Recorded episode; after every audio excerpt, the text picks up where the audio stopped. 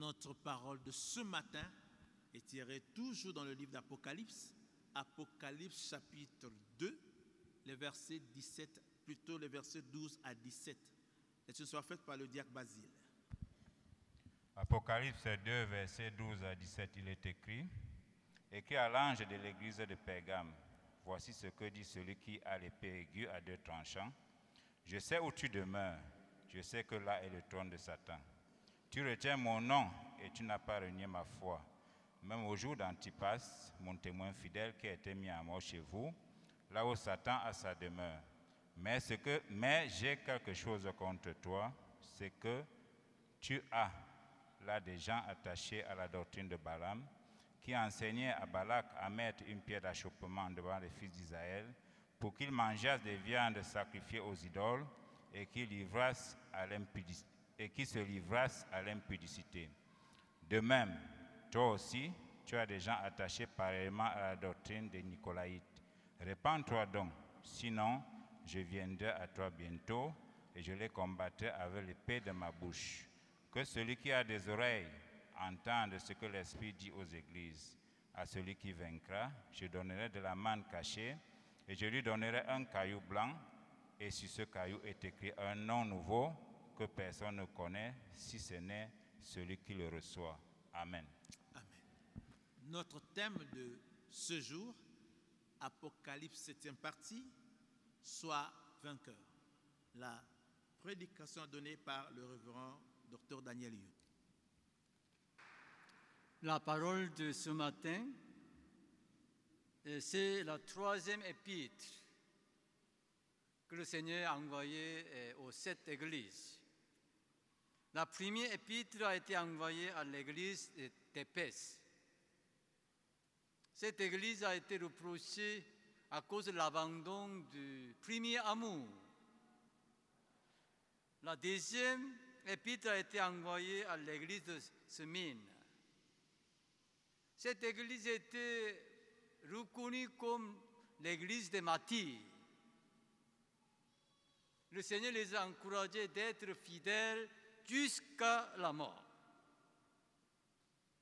Ce matin, donc, la première épître envoyée à l'église de Pergame. C'est une ville importante euh, politique car la capitale administrative a été dans cette ville parmi les sept villes. À Pergame, il y a eu une grande bibliothèque très célèbre et aussi une école médicale très connue. Dans cette ville de Pégam, ils ont servi un dieu de serpent qui s'appelait Aes Kulapius. Les gens croyaient que dans la nuit, si les serpents passent tout près de malades, les malades seront guéris. Aujourd'hui même, comme l'emblème médical, le serpent est utilisé. Voilà l'origine est venue de Pékin. Le Seigneur dit à cette église, je sais où tu demeures. Le Seigneur sait où nous demeurons. Le Seigneur sait notre situation. Il dit, je sais que là est le trône de Satan. Pourquoi Pégame est le trône de Satan. D'abord à cause idolâtrie.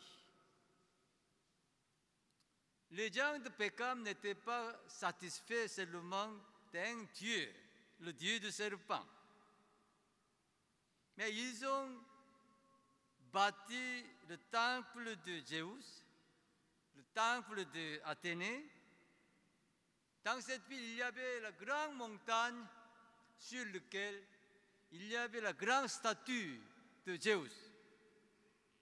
Cette statue faisait pression sur cette ville. Donc tous les habitants sont obligés de regarder toujours ces statues bâties sur la montagne. Cette ville aussi adorait l'empereur d'une manière très sincère. Ils avaient zèle d'adorer l'empereur. Dans les autres villes, ils ont fixé le jour où ils adorent les empereurs.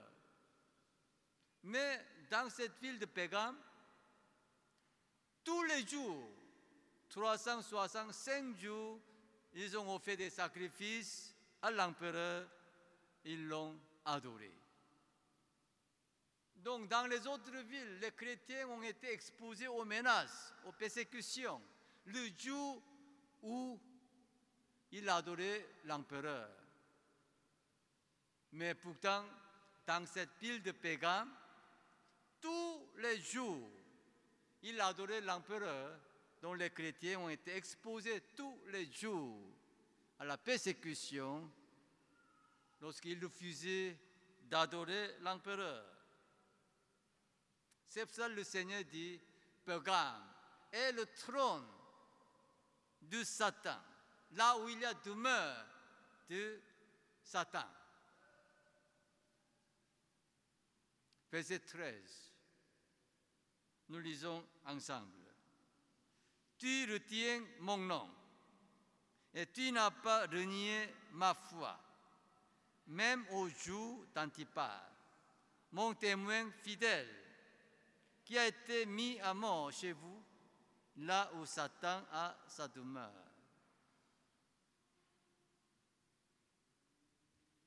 Gardez la foi du milieu paisible est facile, mais garder la foi du milieu persécuteur est très difficile.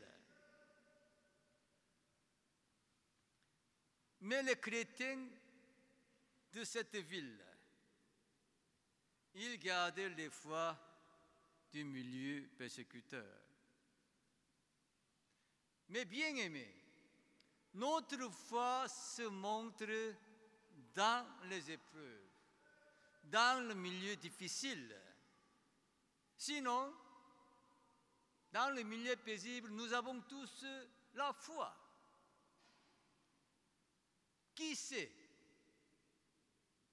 Que tu as la foi ou non Parce que nous tous, nous venons à l'église, nous louons l'Éternel, nous lisons la parole de Dieu,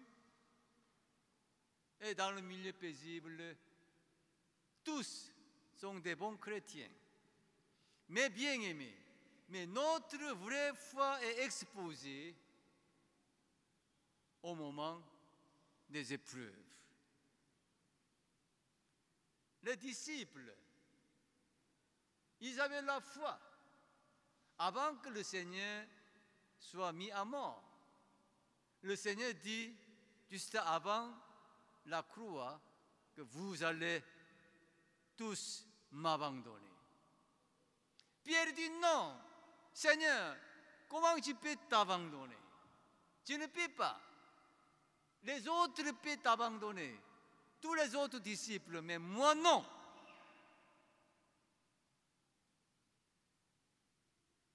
Pierre, tu vas m'abandonner avant que le coq chante. Tu vas me renier. Seigneur dit non, je suis prêt de mourir pour toi. Comment tu peux renier ton nom? Les autres disciples disaient la même chose. Mais on connaît l'histoire. Le moment où le Seigneur Jésus a été saisi par les ennemis, tous les disciples ont pris la fuite. un jeune homme, Marc. C'était dans la nuit, il suivait Jésus avec un drap. Mais le moment de la fuite, tout le monde fuit. Il fuyait comme ça avec les draps. Et il a pu mettre la vitesse. Et l'ennemi est venu l'attraper.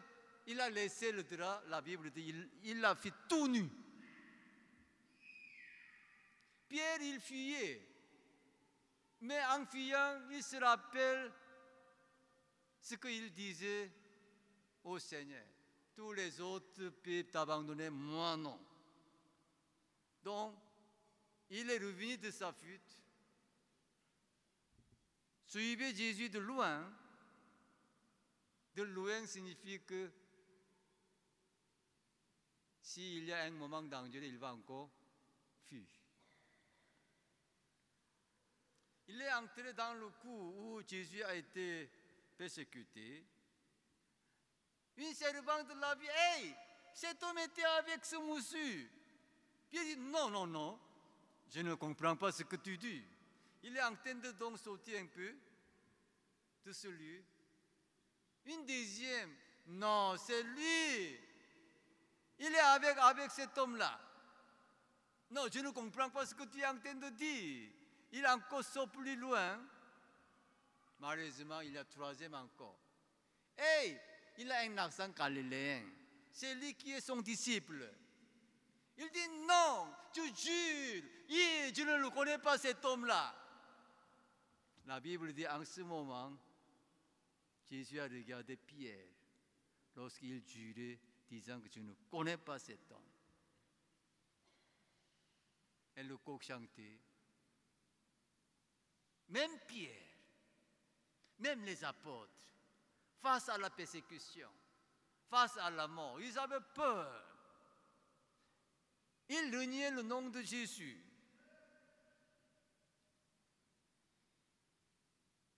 Voilà notre vraie foi se montre au moment des épreuves.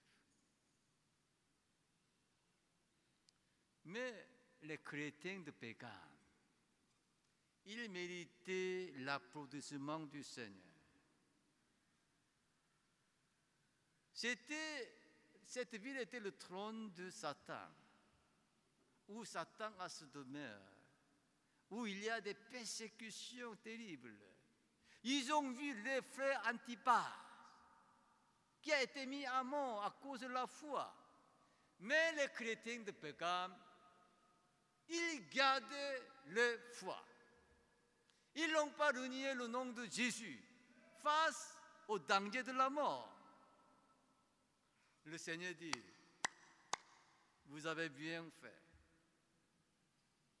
Vous avez tenu mon nom. Vous n'avez pas renié mon nom.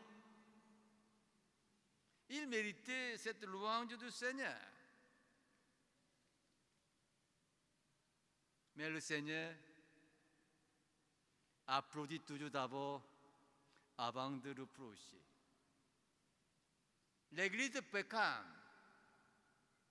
a surmonté la persécution extérieure. Mais ils ont tombé à cause de la tentation intérieure. Souvent, la tentation est plus dangereuse que la persécution. Nous lisons versets 14 et 15 ensemble. Mais j'ai quelque chose contre toi.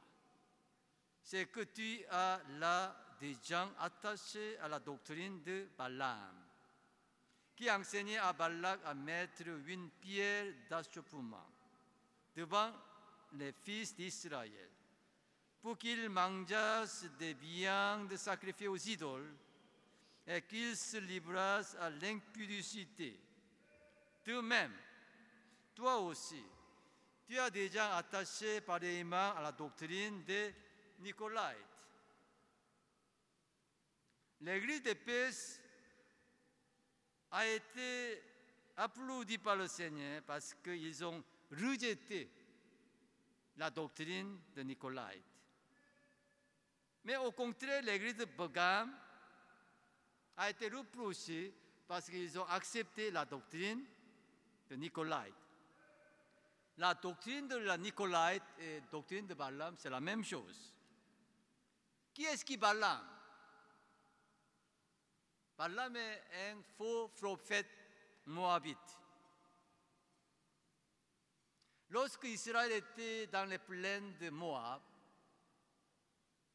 le roi de Moab, Balak, a invité Balaam, prophète, afin qu'il puisse maudire Israël.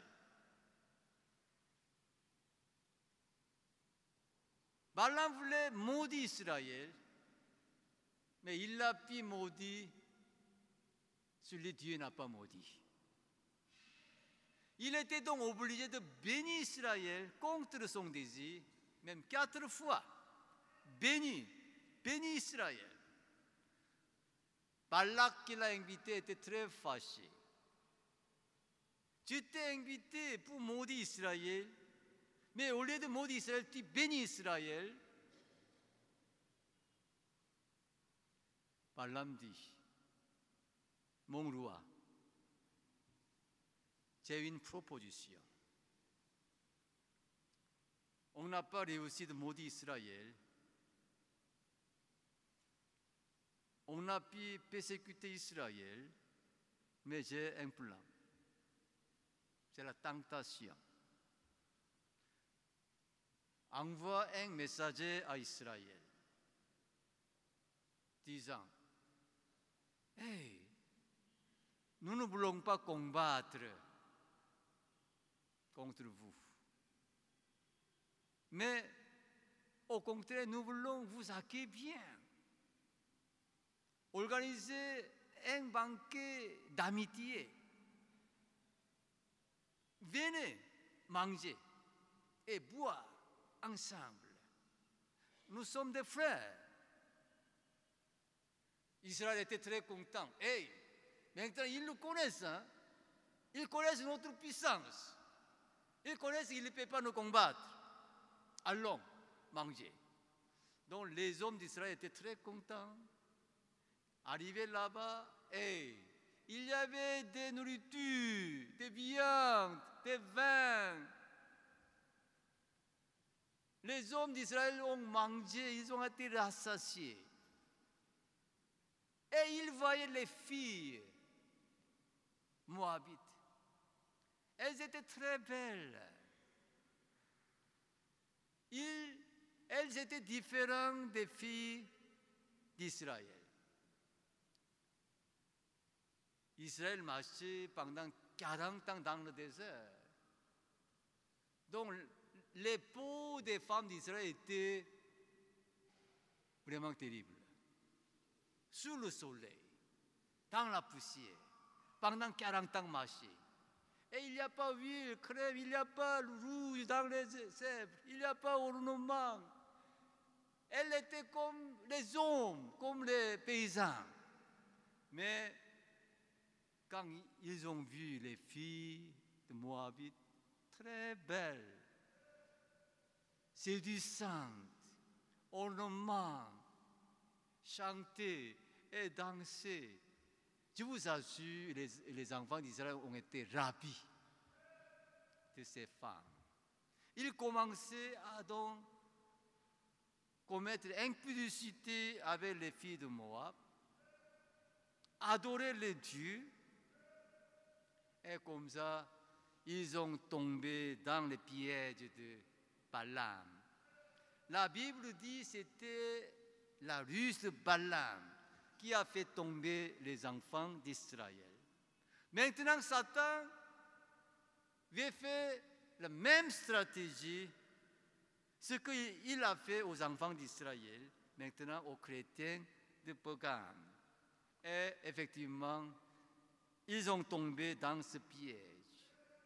Les chrétiens de Pogam qui ont résisté, qui ont su- surmonté à tous les attaques de Satan, mais ils ont tombé maintenant dans la tentation. Idolâtrie et l'impudicité sont les deux grands péchés par lesquels Satan fait tomber les enfants de Dieu. Les idolâtres, ils sont impudiques. Les deux toujours marchent ensemble. Voilà les chrétiens de Pégame ont tombé dans ce piège. Mais le Seigneur ne veut pas que nous soyons vaincus. Il veut que nous soyons les vainqueurs. Verset 17 dit, lisons ensemble, que celui qui a des oreilles entende ce que l'Esprit dit aux églises.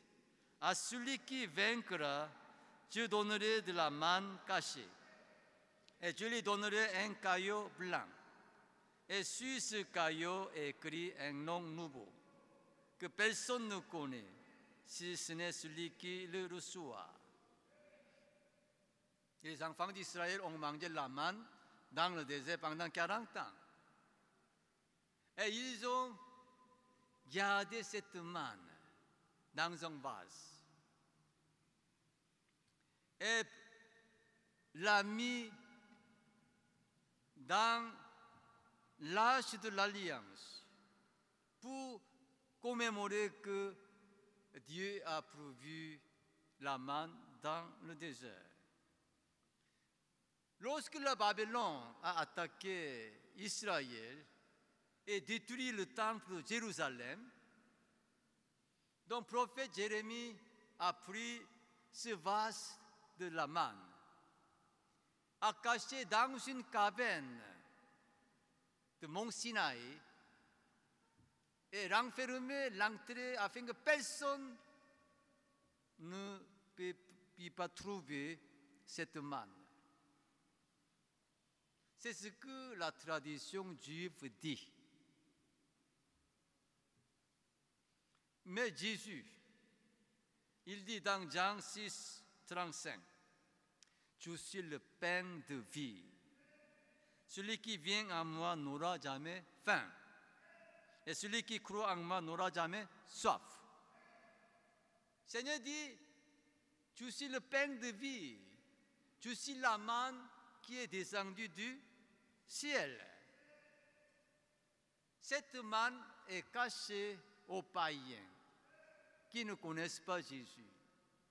Mais pour nous les chrétiens, à cause de cette manne, le pain de vie, nous n'avons plus soif.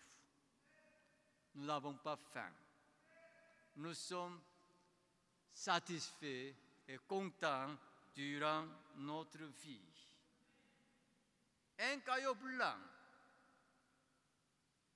a été comme le billet d'invitation à cette époque. Voilà, sur ce caillou blanc, on écrit le nom d'invité. Donc chacun présente ce caillou, voilà, il peut participer au grand banquet comme des noces.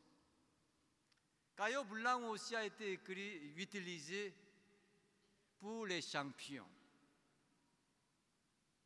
Quand il y avait athlètes dans le stade de Grèce, pour le champion, comme le trophée, on a donné le caillou blanc sur lequel le nom de, vainqueur est écrit, gravé. Donc, caillou blanc est le symbole de la victoire, ce qui est donné aux vainqueurs. Mais bien aimé, le Seigneur nous encourage d'être vainqueurs, non d'être vaincus. Quel est donc le secret de la victoire? Éphésiens 6, 16 dit, Prenez par-dessus tout cela le bouclier de la foi, avec lequel vous pourrez éteindre tous les traits enflammés du malin. À cette époque, quand il y a eu la guerre, on a tiré la flèche enflammée afin de brûler les ennemis, brûler les camps. C'est ce que Satan même fait aujourd'hui. Tirer les flèches enflammées. Mais comment est-ce que on peut se défendre? Avec les la bouclier de la foi, on peut se défendre à tous les attaques diable. La foi est notre bouclier. La foi est le bouclier chrétien. Nous lisons ensemble 1 Jean 5, versets 4 et 5. Parce que tout ce qui est né de Dieu triomphe du monde. Et la victoire qui triomphe du monde, c'est notre foi. Qui est celui qui a triomphé du monde? Sinon, celui qui croit que Jésus est le Fils de Dieu. Qui sera vainqueur? Qui? Celui qui croit en Jésus. Jésus, qui est alpha et oméga? Jésus, qui est le premier et dernier. Jésus, qui vit éternellement. Jésus, qui a créé le monde. Jésus, qui est le Tout-Puissant. Si tu crois en ce Jésus, avec cette foi, tu seras vainqueur. Tu vaincras la persécution. Tu vaincras la tentation. Rien que par la foi en Jésus. Tu vas vaincre toutes les persécutions et toutes les tentations. Mais bien aimé, il n'y a pas d'autre secret à cause de la foi, excepté la foi en Jésus-Christ. Dis à ton voisin, sois vainqueur. Sois vainqueur par la foi. Sois vainqueur par la foi en Jésus. Prions, Seigneur, merci. Parce que tu nous as appelés, non pour la défaite, mais pour la victoire.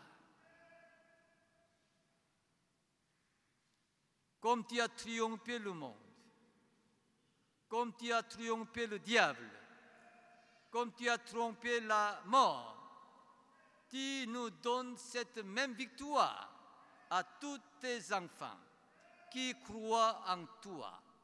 Donne-nous, Seigneur, triompher. Donne-nous, Seigneur, de vaincre par la foi en toi.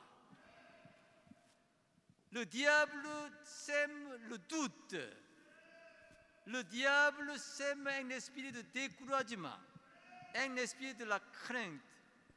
Oh Seigneur, il y a tes enfants vaincus qui pleurent, qui sont découragés. Oh Seigneur, qui n'ont pas espoir. Mais Seigneur, tu nous appelles à la victoire. Bénis tous tes enfants ce matin par cette parole. Au nom de Jésus-Christ, nous t'avons prié. Amen.